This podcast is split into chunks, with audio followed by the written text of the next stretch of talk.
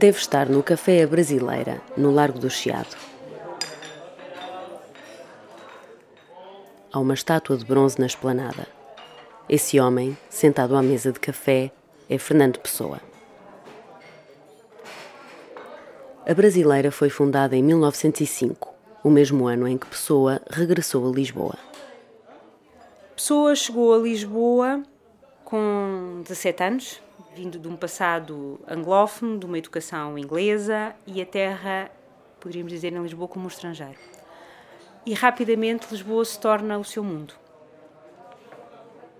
Ele voltou a Portugal, a família, digamos, materna eh, e os irmãos, etc., ficaram na África do Sul eh, e, portanto, o Fernando Pessoa está em Lisboa um pouco sozinho, um pouco isolado e é um adolescente, não, convém não esquecermos isto.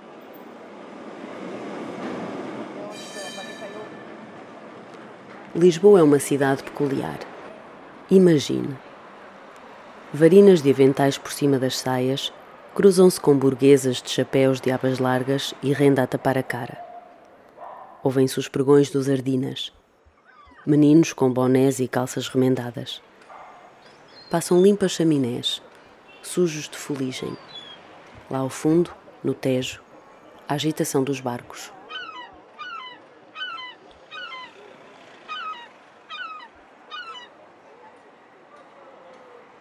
Quando ele chegou em 1905, o país estava em muito mau estado sob todos os pontos de vista.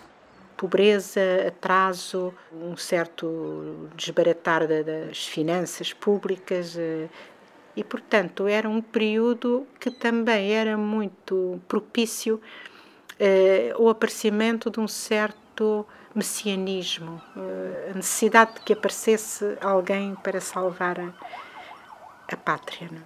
Vivíamos no, na monarquia, no final de, da monarquia. É uma época de grande mudança.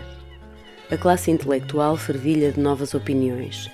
Os ideais republicanos começam a ganhar terreno e há um forte sentimento anticlerical. Quando a pessoa voltou, eu acho que ainda não era muito politicizado, né?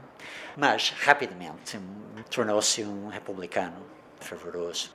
E começa a considerar que é necessária uma revolução e até uh, pretende integrar-se nesse movimento, não associando-se, porque ele é extremamente individualista, sempre foi, mas escrevendo uma obra, uma obra de análise da, da, da história da sociedade portuguesa, que seria para publicar em Inglaterra, mas depois muda de ideias e já acha que essa obra devia ser publicada em Portugal e, e, e, portanto, sublinhando a necessidade de uma redenção, de uma redenção de Portugal. Houve depois o regicídio em 1908, assassinaram o rei e depois, em 1910, veio finalmente uma revolução e os republicanos derrubaram a monarquia. A pessoa estava completamente a favor de, deste movimento, mas rapidamente ficou desiludido. Não gostava da ideia de violência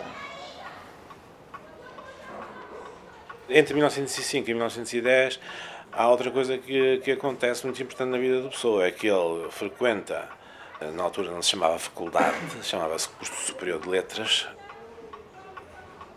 28 de março. Faltei ao curso. Amanhã também vou faltar. Tenho um teste de geografia e não sei nada do assunto. Detesto todo o trabalho imposto. Ele tinha muito má opinião acerca de, de, alguns professores e não gostava dos colegas, não gostava daquilo, não gostava do curso. Interessou-se sobretudo pelas, pelas, cadeiras de tema filosófico e assim, história filosofia. Depois, em, em 1907, há uma greve de estudantes e ele aproveita essa ocasião para abandonar o, o ensino. O meu avô ficou possesso, porque sabia que ele era inteligentíssimo. E ele pensar que não ia tirar um curso superior. Bem, a minha, eu tenho uma carta ainda, está um bocado escondida essa, que ninguém publicou, nem vai publicar, porque é uma zanga enorme que a minha avó marido tiveram por ele desistir do curso de letras. Sexta-feira, 20 de abril de 1906. As férias continuam.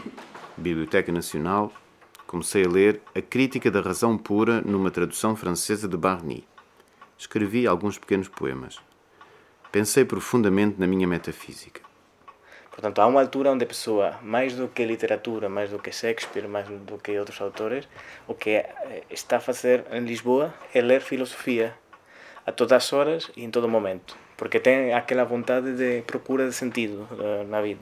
E também é um momento da sua vida em que ele próprio escreve também no seu diário: Tenho de ler mais poesia de modo a apagar ou a ir em contra eh, deste conjunto tão forte de leituras filosóficas.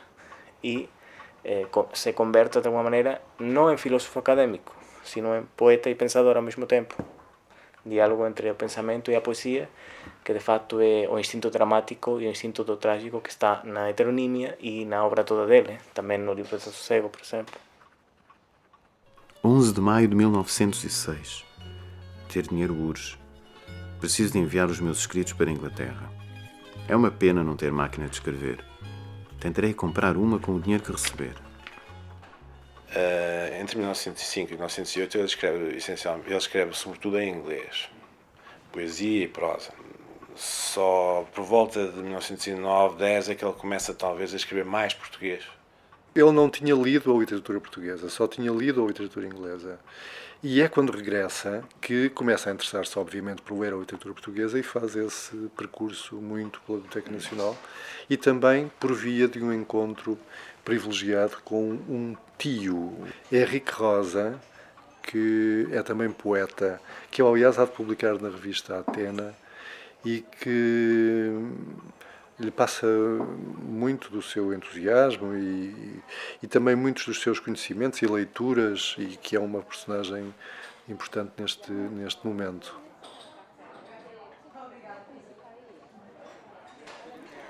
Nessa altura ainda mora com familiares, circunstância que está prestes a alterar-se. Disso falaremos no episódio seguinte. Vamos agora descer a Rua Garrete em direção ao Rocio, pela Rua do Carmo.